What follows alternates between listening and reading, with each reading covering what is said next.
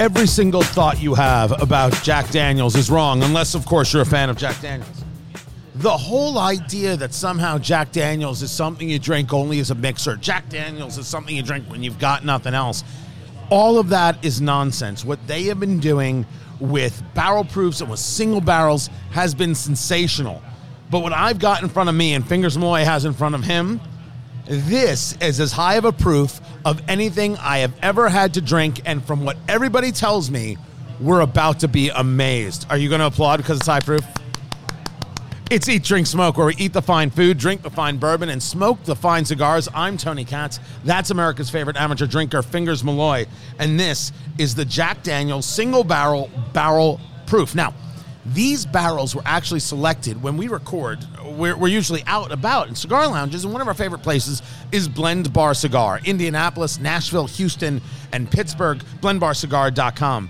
They went down and picked their own barrels and they picked two barrels that were about six barrels away from each other. And what's so fascinating about bourbon, and remember, I understand they call it sour mash, and they call it sour mash because they do the charcoal filtering, and therefore it's not a bourbon because that would not fit in that bourbon world. Uh, bourbon is is very simple. It's a first use American charred oak barrel, right? It has certain levels of proof. It has to be going into the barrel and then coming out. It has to be 51% corn, and you can only dilute with water to bring down the proof. Something they did not do with these two Jack Daniels. Uh, but the, the the story here is that they pick these barrels, and these barrels are about six barrels apart. This is where the magic of the wood comes into play. Why do bourbons taste different? Why can you have different runs and get different flavors out of the bourbon? It's because whatever that wood is, that, that American charred oak, depending on the level of the char, depending on how really that wood, uh, how it grew, it will give you different, unique flavors. And so what we have here is a 130.7 proof and a 132.5 proof. Woo! And as I am told, it may be a higher proof, but it's a much more complex piece. We're going to start very simply with the 130. So it's 130.5 proof. So for those of you who play the home game, it's 65.35% alcohol by volume. It is a very, very perfect kind of amber golden in in the in the glass. And that nose is pure banana, baby. Yep. It's that Jack Daniels, you know it when you smell it kind of thing. Last, now, I had Jack when I was with my family for Thanksgiving and, and, and adored it. You forget sometimes. This is a wonderful, wonderful bit of nose.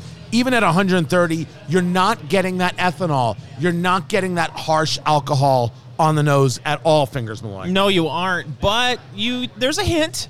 There, there's there's a hint. Maybe If- at the end? Yeah, At the end, there is a hint of an ethanol, strong alcohol aroma, but just a hint. Is this isn't something? If if you would have walked up to someone and said, uh, "You you need to, to take a, a whiff of this," do you think it's high proof? I don't think that people No, not would at all. say, "Oh, but that, that's overwhelming." very candy, very uh, banana, a bit of maple, uh, almost in that syrup kind of way.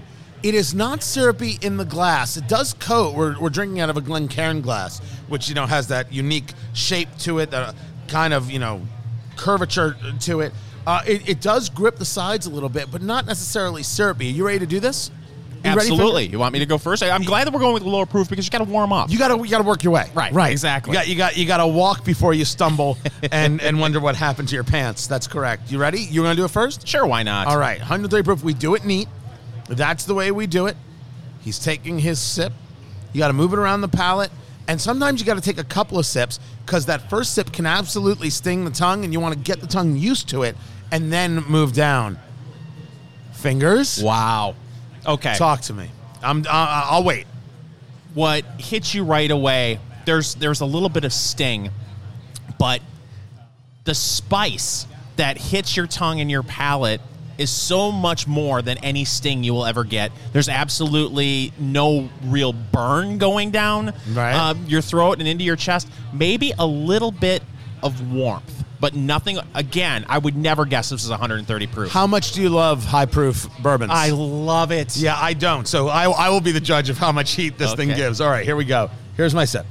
tony's getting ready there he goes he's got the he's doing the, the chattanooga chomp It's the Kentucky Chew. Okay. You are much more of a man than me. Chocolatey. Um, that that that bit of, of sweet, almost sugary. Um, it does have a sting to the front part of the tongue. There is definitely heat that went down the throat. There's no. th- You're right. There's not a burn in in the chest. There is a warmth in the chest. Oh, oh my! It's wonderful. Oh, is that delicious? Oh, is that? Oh, hold on, I gotta do it again. But to me, so much of it is is more of the spice than an actual sting or burn on the tongue.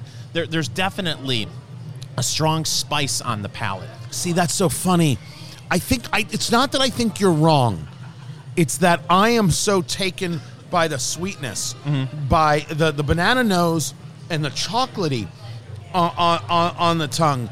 Maybe as, as I'm breathing through it, there's a little more spice there. I'll tell you what you don't want to do, What? or maybe you do when we when we step up Right. to the 132.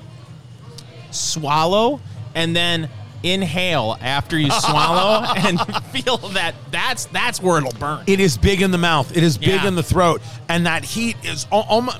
It's not a cinnamon. Maybe it is. We can call it a spice. That heat is building a little bit. You know that it's there, and you feel it center throat. That's a very unique spot. I don't often feel things in that place. Now, should we move to the 132 now, or should we wait? You now we're gonna do it now. Yeah, okay. We're gonna do it now. All right. Oh, that is lovely. Listen, now, if we have to try it again. now, by know. the way, you're talking about finding the, uh, this, and different barrels going to give you a bit of different feel. Seventy-five dollars a bottle, and let me tell you, this is sensationally good. Now we're moving to the 132, the 132.5 proof right here. Talk to me about nose. Where are you with this? very similar. I mean, I mean, it's it's it smells almost exactly the same. There's a little more sugar cookie, I think, You think? in this, because the banana hits me so hard. Oh yeah, it does. It, to me, it does. There's a little sugar here, but that sweetness is what reigns supreme in the nose. That you ready banana, to go? that banana hits you. You ready to go? He's taking his sip right there. This is 132.5 proof. The Jack Daniel's single barrel barrel proof, which we got here at Blend Bar Cigar. It's it's it's fabulous. It just is. And again, we talk about when we uh, smoke a cigar and when you first take your first draw, and people talk about you know the the pepper and the spice that hits you, and and, and you get used to it. To me, when you take that second sip, I think you're used to it from the the, the first Jack that we had. It didn't hit me as hard on the tongue as the first one. Not at all. This is. There's actually more of a fruit thing going on here on the tongue. I'm going to get yelled at for this, and people are going to tell me I'm crazy. Fruit punch. Minute Maid fruit punch was the feeling I got on the tongue.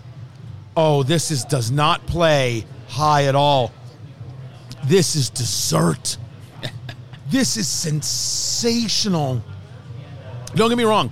There's heat in the throat, especially from doing both of them. There is serious heat in the throat. But the Jack Daniels single barrel barrel proof. I mean, if you're in my beloved Indianapolis, check it out, Blend Bar Cigar. But buy it where you can. This is this is worth the 75 bucks. This is Eat Drink Smoke. We put the Jack Daniels single barrel, 132 and a half proof. It's crazy. Put it to the side for a moment. Eat, drink, smoke. Great to be with you. Tony Katz, America's favorite amateur drinker, Fingers Malloy. And Fingers has pulled out the McRib. The McRib is back. Can we get a little hand? Can we get a little uh, a little applause? A little something right there. It is back, and we have it here. And oh, look at it. Now, the McRib, if you don't know it, uh, you're a terrible person and probably going to hell. The McRib, they tell me, is a pork patty. Fingers Malloy, is it? Uh, that was actually my nickname in college. we'll, we'll go with pork patty. All right, so I- I'm, I'm putting, I'm transferring it out of the little um, cardboard coffin it comes in to uh, to a plate. Uh, the the McRib is 480 calories, and I want to say for the record, this is a lie. I want to give you the nutritional information on the McRib. It only comes out once every couple of years because that's how long it takes to, I don't know, grow the meat. You got a napkin right there, man. Ah, you got a thank napkin you. right there. It's 480 calories. It's 22 grams of fat. It is 80 milligrams of cholesterol, 890 milligrams of sodium, 45 carbohydrates, two grams of fiber. So, you know, it's healthy, like Nutella. I love that. Nutella. Your kid should have it for breakfast. It's part of a healthy meal. It is 12 grams of sugar, 24 grams of protein. I adore the McRib. I am so glad it's back. This is a guilty pleasure. Now, my real guilty pleasure food is a burger from Hardee's, right? Which is Carl's Jr. on the West Coast. Mm-hmm. I love it. This, this is, I remember from being 10 or 11 or 12, right? And to see it back on my plate. But I got to tell you, on the plate, it looks so sad. Well, it needs some fries next to it. Did you get um, yourself fries? No, did not. I just got the sandwiches because you know this is going to go straight to my thighs, Tony. I don't want to add any more empty calories. Uh, but man, I'll tell you what, quite a line. Was there? Yeah, it took me 15 minutes, and you know the fast food joint, 15 minutes—that's an eternity, Right. Especially in COVID times, that's like a decade. That's three meals. Yeah, right? That's three meals you could have right there. So now you're going to eat it bun and all. oh yeah. I'm taking it off the bun because I'm terrible. Look, you can, uh, uh, you can, you can email me, uh, Tony at TonyKatz.com. Tell me how awful I am. Go to the Eat, Drink, Smoke Facebook page and say, you, Tony, are awful. But this is the way it has to be. If I eat the bun, I'm going to die. The pain is going to be enormous. So, First, let me let me let me show you what we've got right here. And uh, fingers, Malloy, are you shooting video while we do this? Oh, you know why not? I was just taking photos, but let's let's take a video of Tony. So, so first, I love the fact that the patty has the lines that make it look like it's actual ribs. If you take the bun off, and this has got a fair amount of sauce on it, it's got the little lines on it, and then there has been some, I, I, some back and forth about whether or not you're supposed to get it with the pickles and the onions. How can you not eat it with the pickles and the onions? You're a communist if you don't. Now you don't like onions. You have said to me before, fingers. Oh no, that's not true. I don't like the little diced onions that they put Right. on their, their cheeseburgers, but the big onions like this, like they put on the You're quarter okay pounder with with that. cheese, oh, they're fantastic. So it, so it's it's got the onions, and I have an I literally have a steak knife. I have a steak knife and a fork. It's like fine china, and there's a couple pickles on there. Right, there's like three pickles on there. I've deconstructed the the McRib, and a, there's three pieces. Oh no, there's some onion in the sauce. Okay, all right, this is good. So uh, I'm I'm gonna try this right here. I'm gonna Oh, cut. this is exciting. I am going to cut right here. I'm going to check this out. Here we go. The McRib, ladies and gentlemen. Oh, boy. Eaten with a knife and fork. Look what America has done to me. Did, now, did you have a sorbet ahead of time? Did you cleanse the palate? Oh, well, of course I did. Of course I did. And I have one of those mints. What are those chocolate mints that they usually put on the pillow? I got one of those for oh. afterwards as well. You ready? Oh, here we go. Here- here it is. This is exciting. It's only a little cold. it's perfect. It's perfect. The sauce doesn't. I can do with a little less sauce. Oh my gosh. It has the consistency, the Play Doh that's half been left out in the sun. Oh, come on. That is such a perfect guilty pleasure. If you're not eating the McRib, I don't know what you're doing with yourself. That's glorious. That is glorious. All right, stop recording and eat it yourself. Oh, now I you're get gonna to do it the have right it- way. I get to have it with the bun. and Right. I'm very excited about. And it to me this this looks like a better quality bun than they used to put. I will admit, McRib on. it's got it's got some seeds on, it, not sesame seeds. It's like a maybe like a cornmeal Yeah. kind of thing on, on the top. I'm still eating.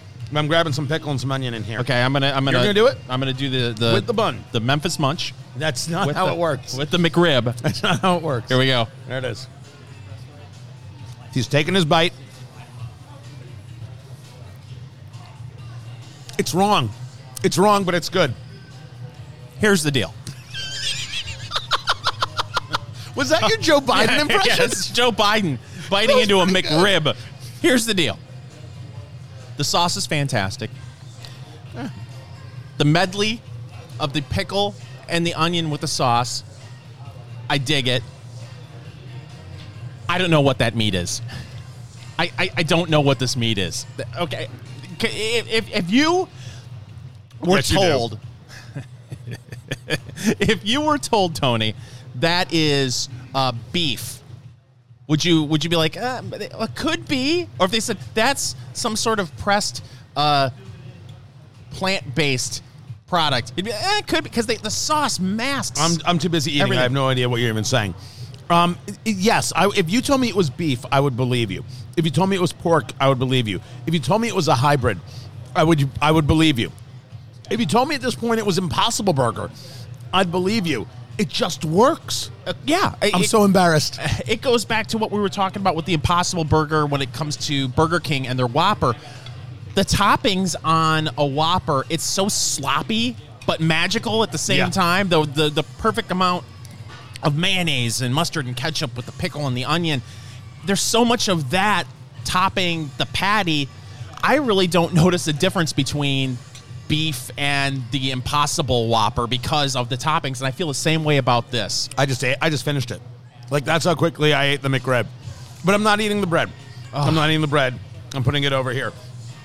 I think it's fun, and I like the idea that America gets into it. It's like the idea of the, the, the spicy chicken sandwich thing. I thought it was fun. I'm not into kitsch, but I like the idea that they bring it back every now and again. I like the idea that people get excited about it, and we make it this kind of weird cultural event. And I guess more and more because of what coronavirus has done to the country. Anything that brings a little bit of fun, I am totally into. Well, let me I ask love. you. I, let me ask you this because I think you hit on something there. You know, McDonald's not too long ago, for a while, went to all day breakfast, and Oh. everybody was was very happy about that. Uh, I like the fact that this isn't something you can get all the time year round. I like the fact that it comes and it goes. I would give up McRibs forever if it meant I could have an egg McMuffin all day. Yeah, That is just a that is that's where I'm at. That's my sim that the the egg McMuffin is the thing I can eat anytime. Full Thanksgiving meal and afterwards, would you like an egg McMuffin? Yes, please. Oh, fantastic! But the McRib is good. I got it, I got to tell you, would you buy the sauce on its own if they sold Never. it separately? Me It's not never. that good, right? No, no, no, no. When I'm actually amazed, it's only 480 calories. That's better than I thought it would be. Much better than I thought it would be. But it's it, it is how I remember it. It's good, man. Get yourself a McRib. It is Eat Drink Smoke approved. This is Eat Drink Smoke.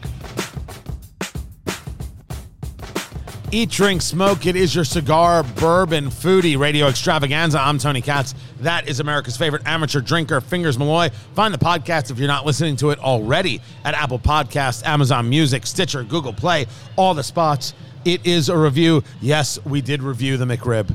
Oh, the McRib. But it's a review of the Jack Daniels single barrel barrel proof, the 130.6 and the 100, 130.7 and the 132.5. Uh, we did two of them, and that banana, that bit of spice that lingered in in the mid throat, uh, that that uh, sugar cookie uh, chocolate that I got, especially from the 130, glorious, glorious. I don't think I can properly convey how much I like this Jack Daniels. Not as crazy about the pairing with the McRib. Mm. I, I, I like the McRib a lot. I don't know if it pairs well with the Jack Daniels, but but still, this. Well, is, you did grow up in a very fine household. That's true. Us peasant folk are totally okay with Jack and a McRib. Right, I would have gone with a Pop Tart and Jack Daniels. We went with the McRib. Admittedly, this Jack is is very very dessert esque. That much is for sure. It's time, Fingers Malloy, for news of the week. Oh, Tony, What? the coronavirus. What's that? Honestly, will that will that bit ever like stop? Because I'm prepared for it to stop. Okay, we On can- we behalf can- of all of America, we've had enough. We've had enough. if this could just end, that would be great. Well, we have talked about how businesses are struggling and how some businesses are pushing back against lockdowns. Let's go to Great Britain, Tony, and uh, let's talk about a story from our friends at the New York Post. A tequila bar owner is trying to get around the UK's strict coronavirus restrictions in a unique way. A unique way. Yes. He's going to re- register his bar as a church. I've registered my bedroom as a place of worship. Oh, look at you. Simp. no, no. Is that is that? What's? I think that's brilliant. You got to find a way, right? So- how many times has he been in his pub and said, "Oh, please God, let me open"? Right. So you might as well just make it official. Exactly. Well, what he has to do right now is he has to get enough people to sign up to say that they are part of his congregation. That's so great. Uh, look, I like the fight. It's like the fight in Staten Island. Now, the fight in Staten Island is something else because there's this pub owner. He recently got arrested and out of jail, and people are supporting him. They decided that his area, Staten Island, it's one of the five boroughs of New York, right? So Staten Island is in between New Jersey and Brooklyn, right? You, you, you, you get off the New Jersey Turnpike, you get onto the Goethals, and you get on in Staten Island. Boom, bop, bip, Verrazano Narrows. You're into Brooklyn. You see Grandma. That's how I grew, literally how I grew up, doing just that. And where they are is a hot spot, hot spot for Okay. coronavirus. Mm-hmm. But like a couple blocks away, not a hot spot. So this guy has to cl- close his bar down, but somebody else doesn't. And he's like, forget it. I'm not doing it. I'm not shutting it down. And they're like, we're pulling your liquor license. And he goes, pull my liquor license. what do you want from me? I'm not closing. And then he decides, you know what? We're not a church. We're an autonomous zone. Oh, nice. Like the Chaz Chop in Seattle, minus all the violence, they're an autonomous zone. The guy got arrested, and then when he gets gets out of jail, hundreds of people are there to cheer him on. And the best is the picture of the dude. I, I got to see if I can show it to you. And he's got he's in the he's outside the bar with a copy of the Declaration of Independence in his hand people are really angry at the lockdowns. They're angry at the quarantines. And what they're most angry about is the artificialness of it. The mayor of Austin, Texas, Steve Adler, he delivers a message that says this is the time to be safe. This isn't the time to go visit family. This isn't the time to leave the house. And he made that video for the people of Austin while he was on vacation in Mexico. What is he, Mayor Quimby?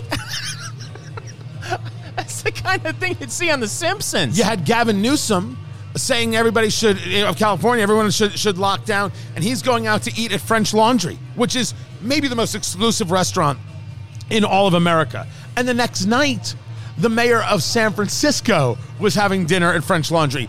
But the San Francisco 49ers, they're now playing their games in Arizona because they're not allowed to play at Levi Stadium. But if they played inside French Laundry, everything would be okay.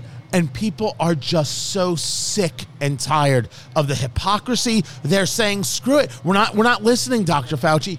Everybody should be open, and people, grown-ups, can decide what to do. Well, because a lot of it too just seems like you've got elected officials and policymakers just throwing stuff on a wall to see what will stick. We've talked about this plenty of times on the show here in Indiana, where we're at a cigar bar. There were certain times during the, the, the pandemic and the shutdowns where they would force cigar lounges to close.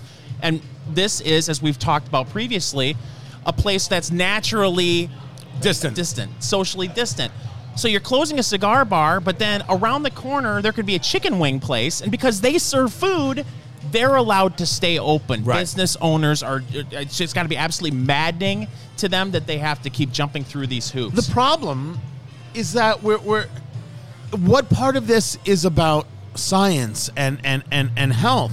And how do you convince people they should stay home when you're not doing it?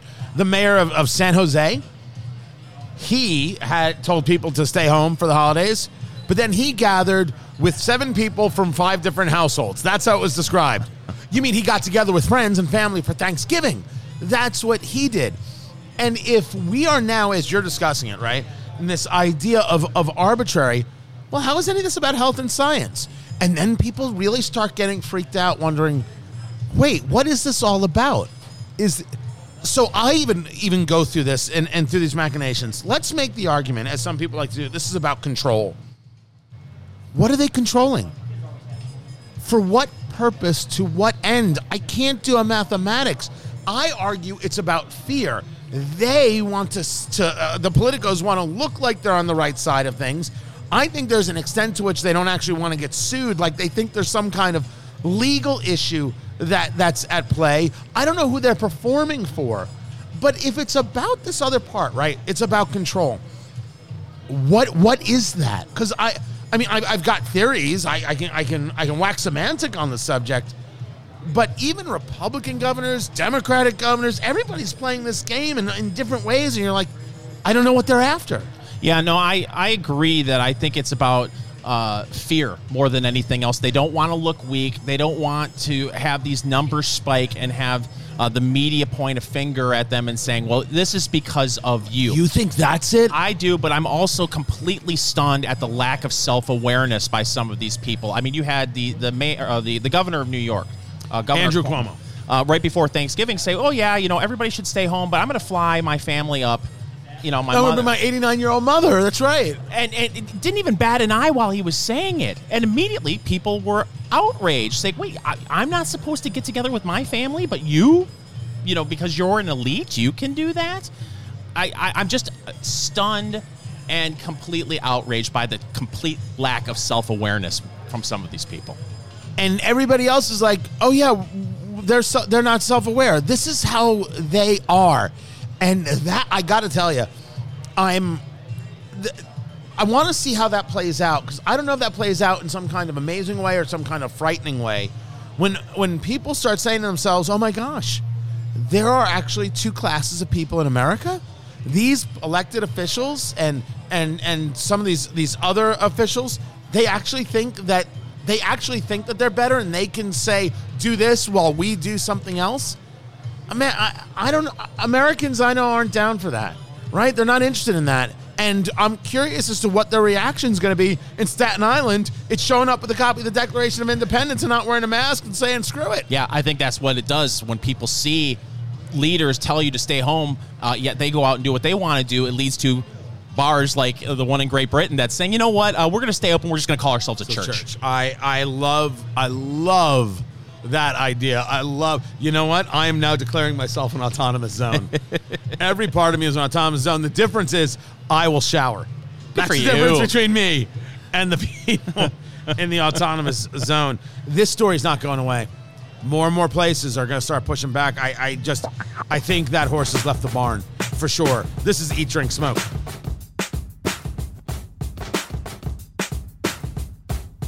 I do not have a mullet, but I have been accused of having a mullet in the day. Eat, drink, smoke. Good to be with you. Tony Katz, Fingers Malloy. He's America's favorite amateur drinker. So you did not know me, Fingers Malloy, in the day where I had hair all the way down below my waist, No, you didn't. right? That didn't happen. Oh, the wedding pictures prove it. Below the waist? Oh yeah, long hair, ponytail. Uh, I can I can show you the photos. What, and pro- then what kind of product did you use on that? I know I, I brushed my hair and uh, like like Rapunzel, and then uh, put it in, into a ponytail, and then I donated it to Locks of Love. Oh, look at right? you. Well, I'm a, I'm a great American. What are you true. do? They make. I don't even know if they're still around, but they used to take the hair, and make wigs for kids who are like going through cancer treatments and things like that. Very very cool stuff. Uh, but then I had this longer hair, and I really let it flow. And so, you know, I would style it, but it would still flow in the back. And some people were like, "You have a mullet." I'm like, "It's not a mullet." And my wife likes to run her fingers through it, so go to hell. Um, I'm very fine with with what's going going on here. And you, while you don't have it now, people don't know. Fingers Malloy was the first person I ever met and befriended who had a mohawk. Yes, and I still have a mohawk from time to time. Uh, and again, I, I was there's there's a theme here, and it's Americans because it's been a, a long time since we we were around uh, during the 80s there, and a lot of people who were listening to the show uh, weren't actually alive in the 80s. People don't know what a mullet is. They think, oh, long hair in the back, it's a mullet. Right. And no, no, I, I've seen pictures of you, uh, and, and I've heard people say, you know, back then that you had a mullet, and all you had long hair. Yeah. It's not a mullet. What's wrong with people? Uh, well, what's wrong with people is that people are very quick to try and figure out, hey, how can I say something funny? And people aren't funny. that's the that's the horror of life when you realize that people are trying to be funny and that they don't know how to do it, and it's just sad. Yeah. And and they still think they're funny, and the only person who feels bad for them is you, but you know you're right because they're just terrible. Right? That's that's how I've lived most of my life. Just looking at at others who try to be funny and be like, oh, Oh, you pretty little kitty. yes, you are. This is the story of Jaxson Hot Rod Crossland. I'm sorry. Jaxson, J A X S O N. Jaxson Hot Rod Crossland. He's eight years old and he has the best mullet in America. And this, my children, is a mullet. We're talking about sh- remember re- how they think of a mullet. You know, business in the front, party in the back. It's how it's how the kids say it.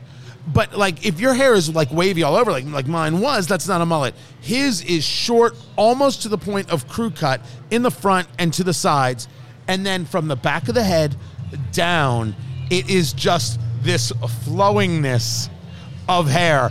That that is could be seen in a Kid Rock music video mullet. Yes. No. You know, back in uh, the '80s, early '90s, when I saw mullets, it would it would usually be the spiked hair, but short. Oh, like Joe Dirt. Yeah, Like David Spade and Joe Dirt. This, if you put any kind of product in his hair, uh, the way he's got to comb forward, it almost looks like the Ross Geller Caesar haircut. Uh, but uh, listen, this right here, he should be the poster child of the 2020 mullet. Yeah, this this this is it. I'm very okay if the mullet doesn't make its way back. I I, I got to tell you, but but I've seen enough hairstyles as of late. There is this thing people are doing where they're kind of it's like the the shaved side and then it's the swoop over. The And I'm- undercut, Uh, What is it called? an undercut. Is that is that actually what it's called? Yeah, where it's it's almost shaved completely bald on the sides, and then it's longer on top, and then they comb it over, and they have some sort of uh, product in it. Right. Okay. Oh my God. I didn't know it was called the undercut. I actually had to look it up. Whenever I see that haircut, I'm kind of reminded of movies and films from Germany in the 30s. Is that is that too is that too much? Like, did I go over the edge right there? Do I have to reel that one back in? Like, that's what it looks like to me. I'm like, that's not that. Ladies, really? When you see a guy with that haircut, you're like, yeah. Yeah, my last three haircuts were undercuts, by the way. So no, they weren't. Yeah, well, this one was actually a little bit of a fade, but the last uh, two or three were undercuts. Yeah, a fade. yeah, That's not. yeah. You know, the Color Me Badd, bald fade. Listen, kid, or play. no, it's not. well, that's what- That's how is. well, it's grown out now. You know, th- three weeks ago they took a, a, a razor on the side and shaved it up to a certain point, and then I I would never have equated your haircut to some of the things that I see. I just, you know what? I find the look to be non-masculine. okay. Really do. I'm like I'm like I feel sad. Well, I Is- I is didn't wrong? I didn't get the haircut for you. So it's okay if you don't think it's masculine. That's all right. But we I had a conversation with someone the other day about how so much of the '80s has made a comeback fashion and hair trend wise. Are Zumbas back? And, and no one told well, me. that's what I was What- about. what- Zubaz. Zubaz. Zumbas. That's the that's the That's- workout That's thing. the workout. You can work out. You can do Zumba in Zubaz. Zubaz, right. Uh, but this is one. I, look, I don't. I, I don't want to revisit any of 1980s fashion. Okay. Uh, you know the parachute pants. Uh, when you. Uh, I don't know if what it was like where you were growing up, uh, but in the '80s, where I was growing up, you had the jeans and you do the French roll, the cuff at the bottom. Or you stuffed them into the socks. Yeah, stuffed them in the Right? socks. That was a big. And then you listen to. Wham, and you're like, wow, that Andrew Ridgeley really is underrated. Now I'm gonna have "Careless Whisper" in my head for the rest of the night. But is there anything from the before you go, 80s? go. Is there anything from the 80s that you? Th- oh man, I would love to see that come back. Um not that I can think about the top of my head. Not even for a joke. What's coming back? Uh, well, Is there some? I mean, I haven't noticed the '80s fashion is coming. I've back. seen. Uh, like the remember the stirrup pants that The women what? The, the stirrup pants that the women would wear, where it would it, it, on the by the ankle there, it would look like baseball socks. No. Yeah, I don't recall that at all. Oh, you don't recall that? That's coming back. Uh, uh, the the the uh, the, the the mullet apparently is coming back. Uh, skinny ties. no, they're not. I saw uh, Jimmy Fallon the other night had a skinny tie on. Does he have a bolo tie next? is that? co- I I once twice wore a bolo tie. Yeah? I'm still embarrassed. Halloween. Uh, no, no, I did it on purpose. I thought I was fashionable. I was wrong. Uh, we talk coronavirus and we talk about the effects that it has on restaurants. It has an effect on real estate, huge effect. Uh, New York City, uh, eh, the the prices on apartments, condos going down. They can't find people, so now they're grabbing social media influencers like on Instagram to help them sell houses. And I said to myself, you know, we're going to set up on Cameo and we, you, you, you can uh, pay us here at Eat Drink Smoke, and we'll do a cigar review for you. And so we are setting that up for 2021. But we could be influencers, and we could help people sell houses. You know, which which room in the house is best to have a cigar in? What bourbon pairs with your apartment? We could do this. Totally, and only ask for two percent commission. Oh, you are a gentleman. yes. You're a giver. Uh, listen, I don't know about you. We've talked previously how uh, we are becoming more and more intolerant of the current environment on social media and how, you know, kind of taking a step back from some of social media. Instagram, I'm finding myself on more and more and more because it's fun. People are posting fun videos. Right. And I'm seeing a lot of this, not with real estate, but with other product placements with social media influencers. I think this is a great idea. And in case you don't know, an influencer is somebody who has a bit of celebrity or a following and then shares your product and gets paid uh, for it. And celebrities doing it make outrageous money uh, doing it. I always wondered the the level of effect that they have, but you see people who do this in like the makeup world, and they have real effect. They really can make a, a difference in what people buy, especially as they teach you like how to apply some of the beauty products and things like that. I don't know if it works for where you live. How does the influencer get the $6.2 million condo sold? You still need to find the $6.2 million buyer. Right. You know, I so I, I think that's a, a little bit different. And if your appeal is to someone who's in their early 20s, are they going to have the money to lay that down on Right, un- unless the last name is Hilton, you know what I mean? You know, or, or Kardashian. The answer is the answer is no. Um, so I'm curious to see how this plays out for them. The Jack Daniels single barrel barrel proof guys. Holy cow! The 130.7 or the 132.5, just sensational, sensational whiskey that you have to you, you have to try it for yourself. And oh yeah, get yourself a McRib. Yes. Do it for America, won't you? And then eat it on Instagram, and you too could be a social media influencer. This is Eat, Drink, Smoke.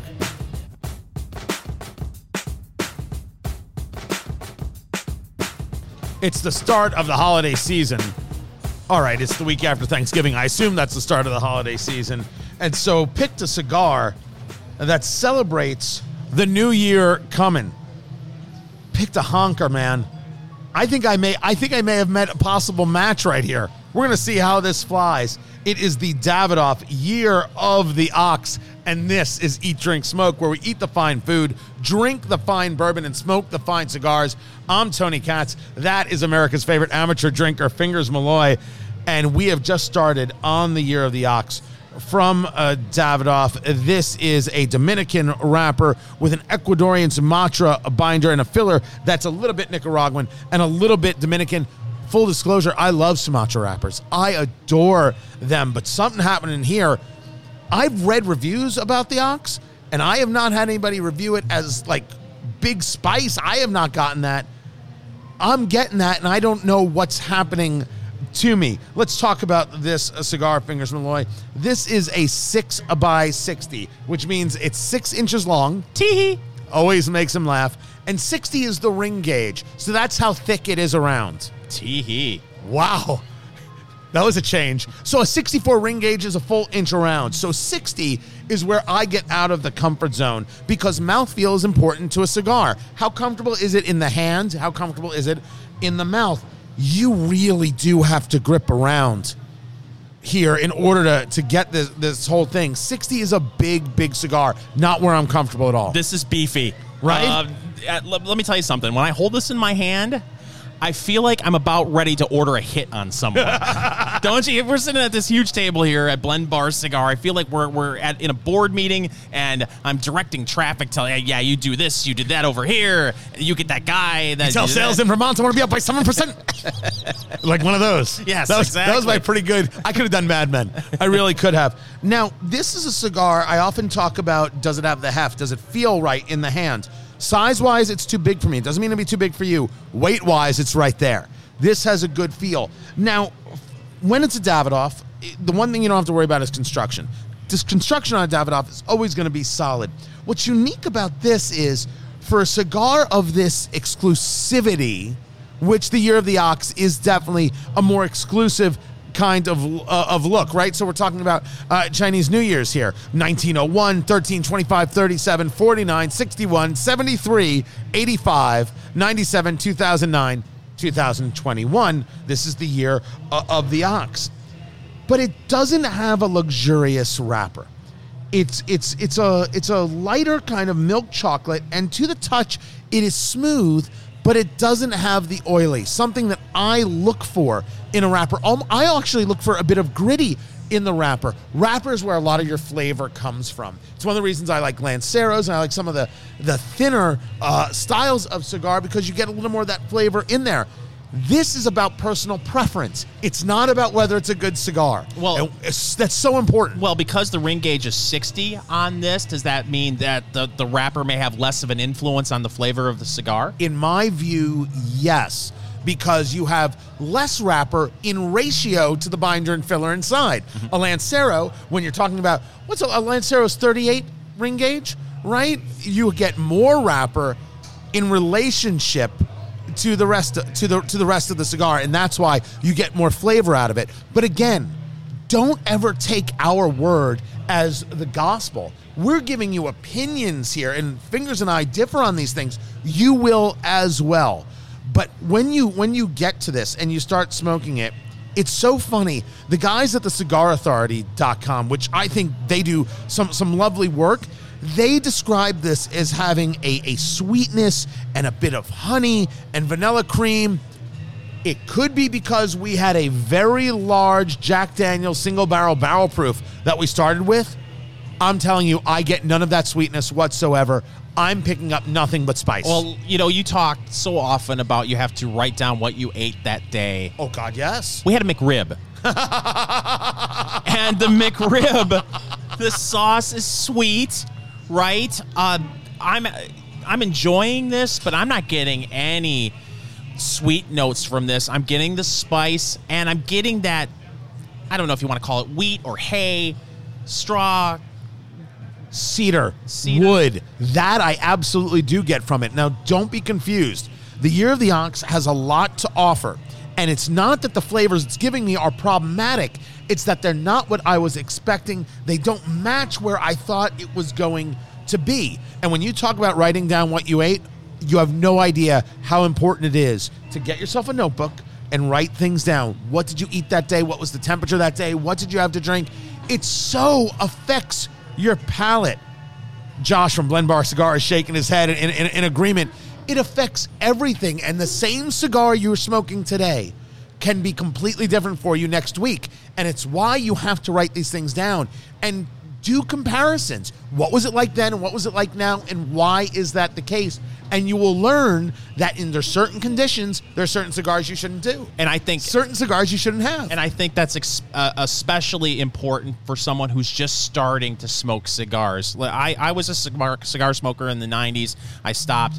I refound, uh, rekindled my love of cigars in the last few years, and as we started doing this show. And one of the things that I wish I would have done much sooner is write things down. So you can get an idea of okay especially if you've been you start just started smoking and it's been a couple of years and you haven't revisited a cigar you had a couple of years ago to have it written down to remind you of what you enjoyed two three years ago and revisit those cigars again it's it's a very enjoyable experience. Yeah, so as we're now smoking this, we break it into thirds. First third, second third, and final third, and the cigar will change. It's not a sweetness that I get, but that cedar is really coming through in a very, very uh, nice, fun way. Um, and uh, I, I'm going to straight out steal from the Cigar Authority on this. And we do give credit where credit is due, cigarauthority.com, because I thought it was just a brilliant way to explain it. Uh, it offers up, the foot offers up a musky barnyard aroma.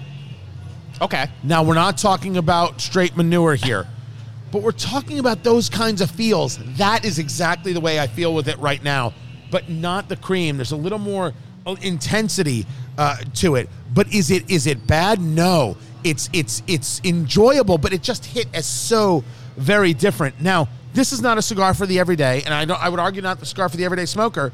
This comes in a in a box of ten for four hundred dollars. okay This is a $40 a stick smoke.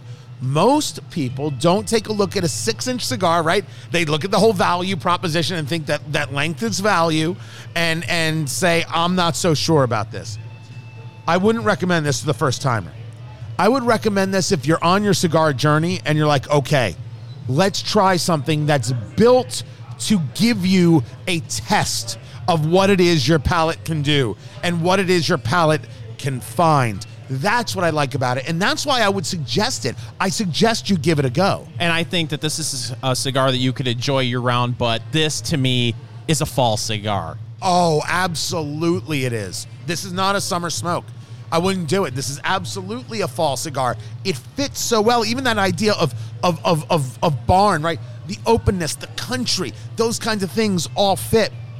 I'm curious to see where we get to in the second third. This cigar is going to require an update of where we are as we smoke through it, because I think we're going to experience some big changes in the Davidoff Year of the Ox. You smoke cigars?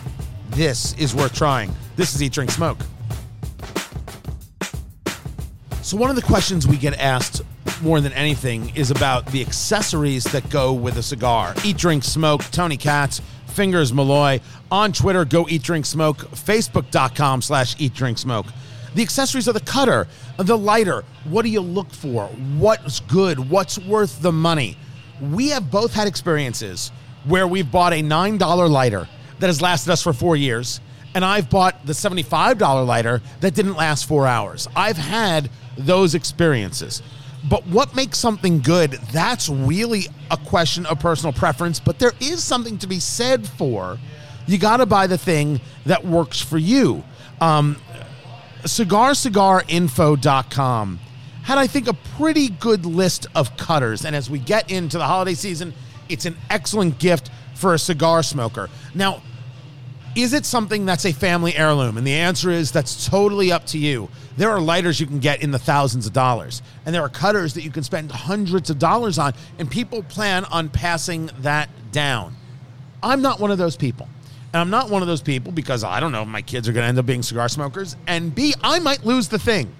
So I want to be in that place where it works, but I don't feel like my life is over if I lose it. But there are things that I stay away from. So we're talking about cutters right here. So that's how you cut uh, you know the, the the cap end of the cigar. And really there are three ways to do it. The straight cut which is the traditional right? Uh, and it's often seen as a guillotine right? And you got the two sides of, of, of the cutter and you squeeze them together and boom. And sometimes you see it as a circle. Sometimes it's like a teardrop shape.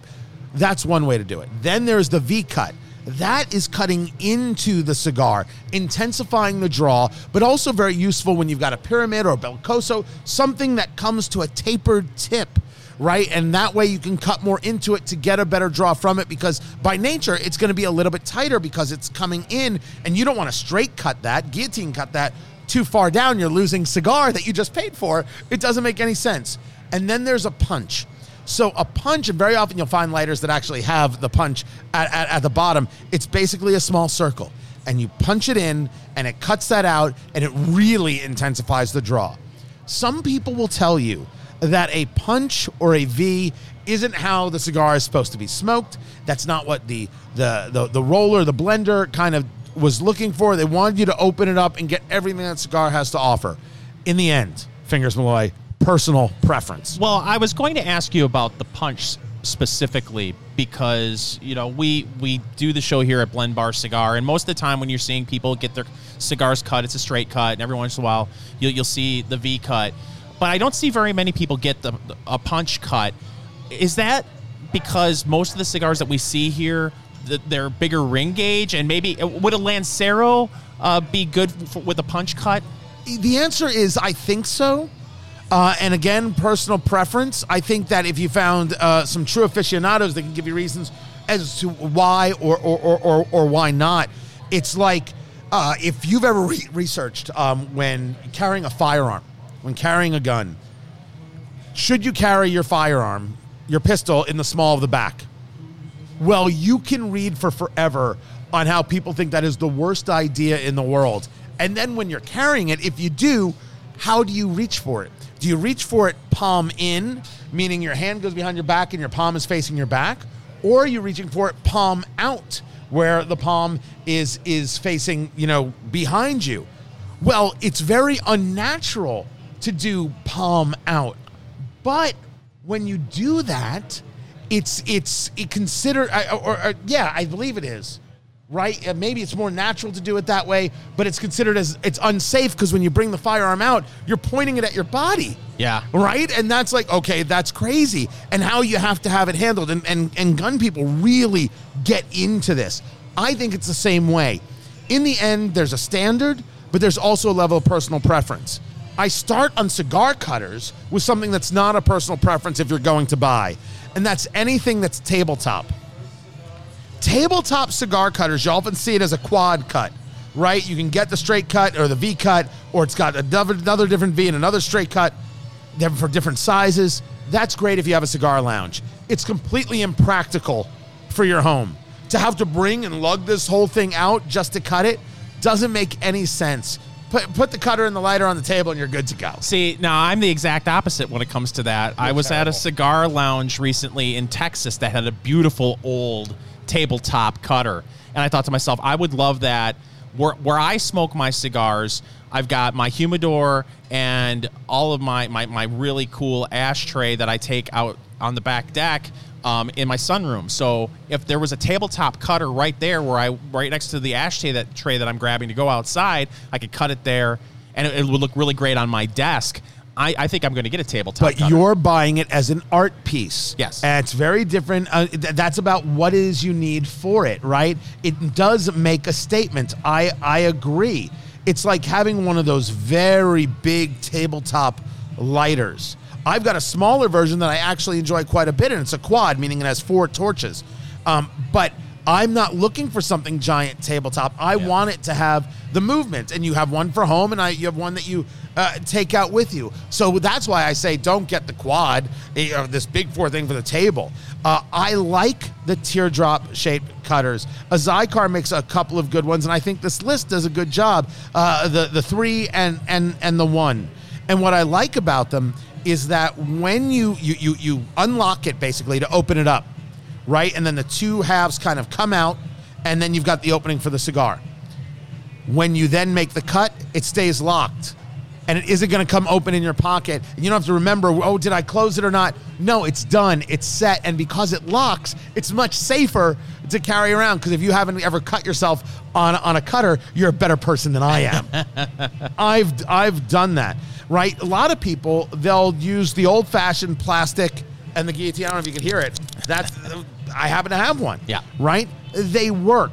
What they aren't is pretty, and what they aren't uh, is reliable in sharpness. right. That's what you're looking for. You want something that's going to remain sharp because if you have to like fight for the cut and if you don't get it through all the way, then you have to cut a little deeper into the cigar and then you hate yourself. Yeah. So this is where spending the money makes perfect sense because that's what you're buying. You're buying the sharp. There's nothing worse than cutting a cigar with a dull cutter. And that's what I've experienced when I've had some of these cheaper cutters. Like I, I brought one with me tonight and I, I've used this a lot and it's not nearly as sharp as it used to be. And I went to cut this cigar tonight and tobacco started shooting everywhere. When I tried to cut it, it wasn't a clean, crisp cut. And when you're smoking a cigar like this, that's $40 a stick. That's really going to bum you out if you got a bad cut. And then you'll find cutters, and this again, personal preference. You'll find some of them that you could like pass the cigar all the way through it. And then you'll find some that are capped at the end. And there's a name for it that eludes me right now. So picture that you could, you, you, you it works as a guillotine. You can open it up, but the cigar only goes in so far. I happen to be a fan of those if that's the depth that you like to cut your cigar and the type of cigar that, that you're smoking, you know, more the Corona Gordos, uh, things like that, uh, the Toro shapes, right? Because it puts it right to a, a perfect spot and you can cut it. Uh, but we'll have this list up uh, on our Facebook page, uh, facebook.com slash eat, drink, smoke. You don't have to spend a ton, but you should spend to be able to get something of quality you don't don't just look to the plastic ones. If you're gonna smoke cigars, invest a little. And I think if you stay in the gift wise fifty to hundred dollar range, you can make someone very very happy. This is Eat Drink Smoke. Eat, Drink, Smoke. It is your cigar, bourbon, foodie, radio extravaganza. I'm Tony Katz. That's America's favorite amateur drinker, Fingers Malloy. A review of the Davidoff Year of the Ox, and it's so interesting that the the the, the cream on this, the sweetness on, on this, the honey, not 100% what I'm getting. And it's and it's not that I'm not enjoying it. I am enjoying it. There's a wonderful fullness to this. That cedar, that wood, uh, it- that that little bit of it's like almost like a drier kind of feel that's coming through for me. Not drier like heat, drier in dry, but but lovely. And I'm really now just through the first third. And this is a cigar that I'm going to play with. And I know that I'm going to have to try again. We're reviewing some very big proof Jack Daniels here, the single barrel barrel proof. We did review the McRib. That could all be having a play, and I could have done damage to myself and you to yourself, fingers, with how we're doing it. But the year of the ox is not for the beginner cigar smoker. Six inches, 60 ring gauge, it's a Gordo shape and especially at forty dollars a stick, it's unique and and and certainly not for the first time cigar smoker. With all that said, I am enjoying it because it's bringing something very different that I'm not ready for, and I'm enjoying that part. I have to chuckle at the notion that this would be a good pairing for beginners. I mean, between I'm still getting spice from the cigar, and then when you pair it with this Jack Daniel's single barrel and the spice you get on the palate and the sting and the burn, this is not something.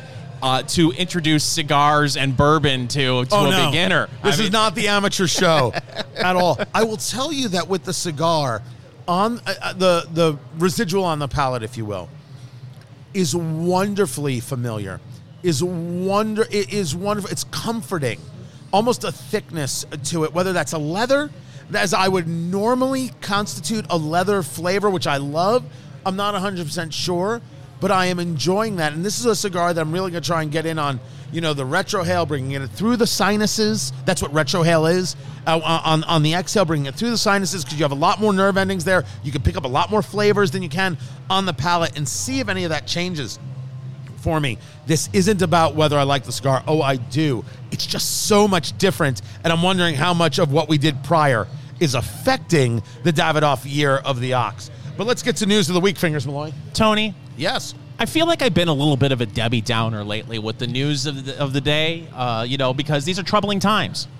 But yet, the holiday season is upon us. So let's have some fun Yes. with some stories about the holidays. And, I, you know, for years there have been these these gifts for the holiday season that are all the rage you couldn't get your hands on because they were in short supply. You know, like the Like the a Cabbage Patch Kid. style. Yeah, exactly. Well, I'm told uh, people are having a hard time getting the PlayStation Five. Ah, the PS5, the the two versions, this the straight digital download or the one that still takes the disc. I didn't even try. My kids were like, "No, we're good."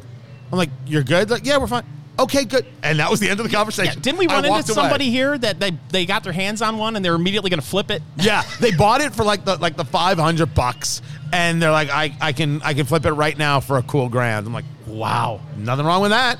Capitalism. No, I, I am I am very okay with it. I feel the same way about tickets, and I know Ticketmaster and Live Nation. They're okay. I, we clearly have lost them as sponsors, although they'd be great sponsors. It's your ticket. How how can you not resell it? I've never understood the mathematics there, but uh, they're crazy about it. Anyway, PlayStation Five. a Taiwanese man was lucky, uh, one of the lucky few to actually get his hands on uh, PlayStation 5, but he was uh, the kind of guy that played video games a lot and it would make his wife upset. Um, so, according to radio.com, he got his hands on a PlayStation 5, uh, but to kind of try to trick his wife into thinking that it wasn't a video game console, uh, he told her it was an air purifier. What? he, he told her that it was an air purifier and not a video game. Well, she caught on uh, quickly that it wasn't an air purifier, and and she she sold it. Tony, Merry Christmas. No. She's wait. What did she sell it for? I, the, the story doesn't say, uh, but it was for one of the cheapest prices that he's ever seen a PS5 sold for. Uh, I, I, I uh, you know what? That's what you get for lying. I I don't like her and I don't like him. I don't like either one. No, it's not what you get for lying. It's ridiculous. Okay, he lied, and that's dumb. Right? Just be like, I like games, and this is what I'm going to play. You married him. Go find yourself a new husband. Best, best. If I'm, that's the best Dr. Phil I could possibly do. but if you're going to sell it, why would you sell it for less? You're not hurting him. You're hurting both of you at that moment. That doesn't make any sense. I mean, you, you wanted that much revenge. I'm telling you right now, I, I am not a marriage uh, counselor, but I think I could be. If you're doing something just to get revenge on your spouse, you're doing marriage all wrong. Every bit. Can, I was going going to do my Dr. Phil. Oh, sorry. You got to realize that you can't tell your wife that a Oh. PlayStation 5 You're screaming. What is? What is? isn't an air purifier. That is the worst Dr. Thank Phil you. I've been working on it for the last 10 seconds. I've ever heard. You just got to throw you got to realize in there. That some sort works? of weird southern drawl. I just, I, I every every part of the story makes me sad. If you're not willing to stand up and say, "I want this," I have the money, I'm buying it. End of list. You're you're doing it wrong. And if you're then going to sell it to show him, you're doing it wrong. Ugh. Please, I, I do not want this couple in my house. Next, Well, we're well, not to be a downer, but but we've been talking about how fast food restaurants have been thriving during the, the coronavirus, but some have still had to close stores. Uh, Yeah. Uh, during this year, and uh, many uh, of your favorite fast food chains have closed significant number of stores. Starbucks, for instance, Tony is planning to close 500 locations in the U.S. and 800 locations in the Americas. But is I, I get that that could be coronavirus, but isn't that a company that like they had one on every corner and eventually it, it's got to be an oversaturation. There's got to be a pullback anyway. I used to live in Washington D.C. and Dupont Circle. There was a Starbucks on three of the four corners in one location. Yeah. three of the four corners. No one could cross the street. It was. It, it, I mean, that comes a moment. I remember that that Conan O'Brien once did a routine that you know it was that, the in the year 2000 routine, and in the year 2000 there will be a Starbucks inside an already existing Starbucks. I thought that was great. That was that was that was wonderfully bright. Uh, he, by the way, is leaving. He's Yeah. he's leaving in June. He's done with with TV. He's going to stick with the podcast. There's a guy who got hosed in every sense of, of the word. So I look at Starbucks pullback and I'm like, all right, coronavirus, but other things. But I know Dunkin' Donuts is closing 800 locations by the end of the year. Again, and I would love to ask them, like, we should get them on the show. They have made such the pivot to saying, we're in the coffee business. We're not so much in the donut business. Even going so far as changing the name from Dunkin' Donuts to Dunkin' Yeah. that this could be part of strategy that if you had these poorer performing locations or didn't have the proper drive-through mechanisms these stores were no longer necessary to a new to a new view of the business Yeah, for me, uh, my initial reaction about the Starbucks news was, well, maybe it's Dunkin' Donuts that's taking some of their, or excuse me, Dunkin' is taking some of their business, but they're closing stores too. It's it's weird because for me, I don't know if you're like this, Tony, but when I go through a drive-through, like I, I will for Starbucks for coffee, I I prefer Dunkin' coffee because it's cheaper. Yes. but I I don't want to order a donut through the drive-through. I want to be able to see the donut. I want to see the. I want to get the case and look through the glass and say, I want that one right there. I want that fritter. I want that jelly donut. To order it through a drive-through. can we stop for just, a second it- what? you order jelly donuts of course. Look at me. Do, do I look like I'm ordering broccoli? Of course. My, my, ha- that's part of the basic four food groups for me. jelly donuts jelly donuts. you have chocolate fillings and cream fillings and all sort you're really ordering jelly donuts Absolutely. Every once in a while, you got to mix it up. You're not a Uh, jelly donut guy? oh, oh okay Oh, stop it. You didn't eat the bread on that McRib. Don't give me any flack about my jelly donuts. No, but the closings are, are a lot of places. Even McDonald's is closing 200 locations, and I think that it's it's coronavirus has just created a rethink. So I don't look at these businesses and say, "My gosh, they're in bad shape." McDonald's is actually stock wise in, in, in good shape. I think it's just they're seeing the new world and they're playing right on into it. This is Eat, Drink, Smoke. Another day, it's another list. The best bourbons of 2020 as ranked by Uproxx. Let's see if they got it right. It's Eat, Drink, Smoke. Good to be with you. Tony Katz, America's favorite amateur drinker, Fingers Malloy. The truth is, this list is kind of interesting, and I have not had everything on this list, but they've got a nice way of going about it. And some of them, like I haven't tried, is the old tub. It's one of those that looks like, oh man, I wouldn't drink that. It's $24 a bottle. You should drink it. I've heard very good things uh, about it. A throwback to Jim Beam's early days, as as they uh, describe it, and that's number ten on the list. But number nine immediately says to me, okay, somebody actually took a little time here, and that's the Baker's Straight Bourbon Whiskey, the number seven, seven years, 107 proof. I love the Baker Seven. Now it's sixty dollars a bottle, and we've always had this question of at sixty, is it in your liquor cabinet? Now, is it in your liquor cabinet is different than whether or not it's good. Right. Right. It's a question of where do you feel comfortable and would you spend the money.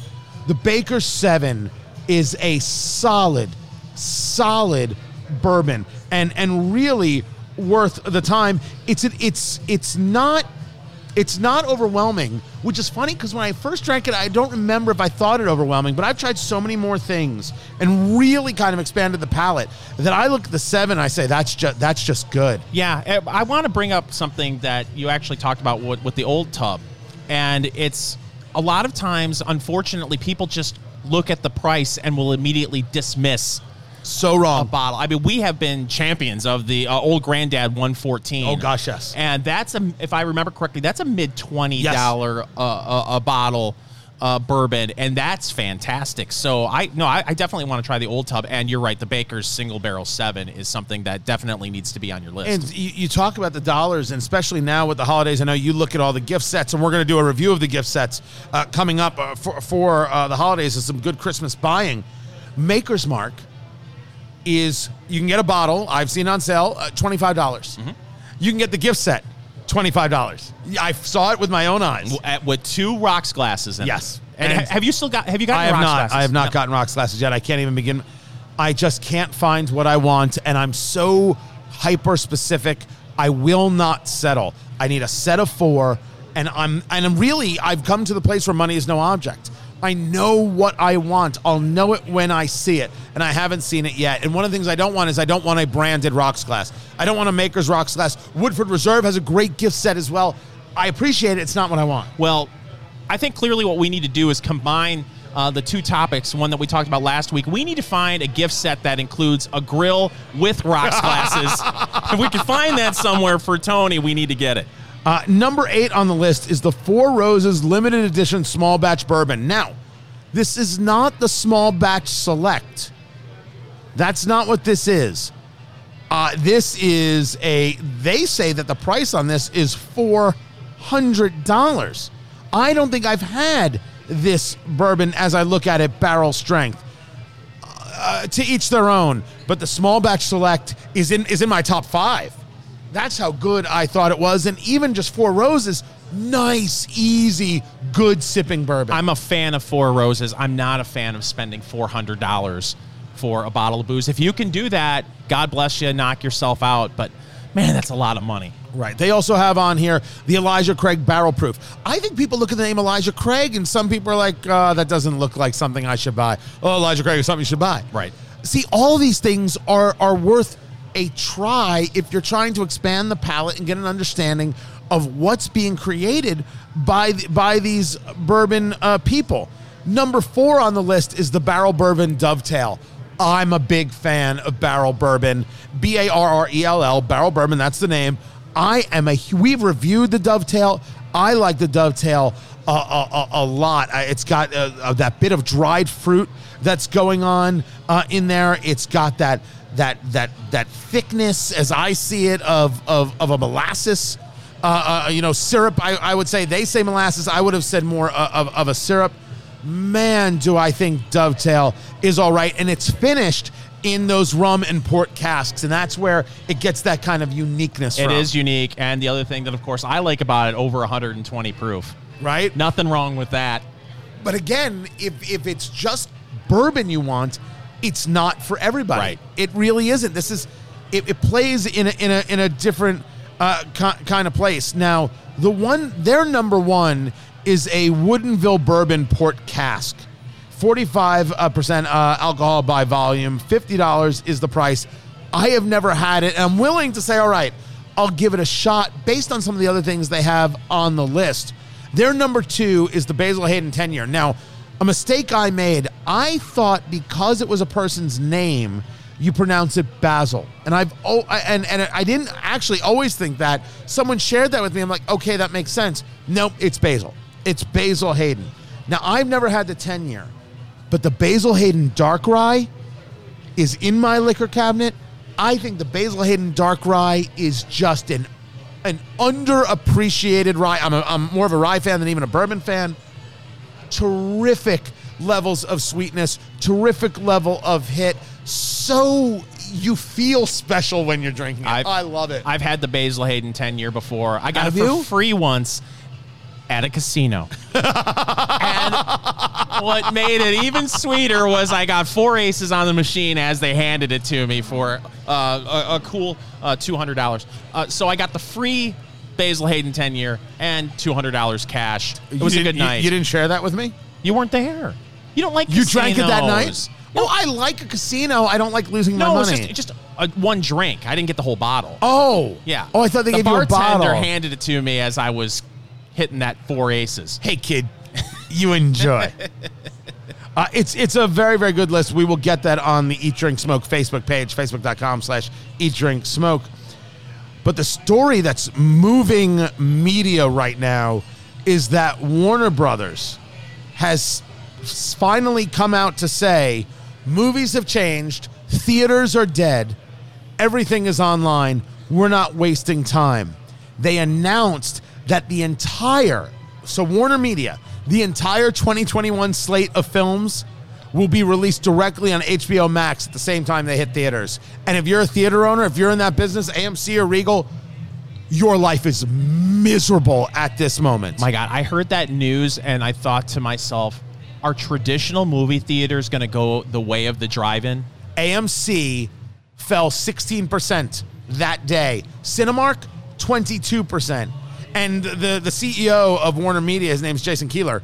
I think that's how I pronounce his name. He's like, they're overreacting. Everyone should take a breather.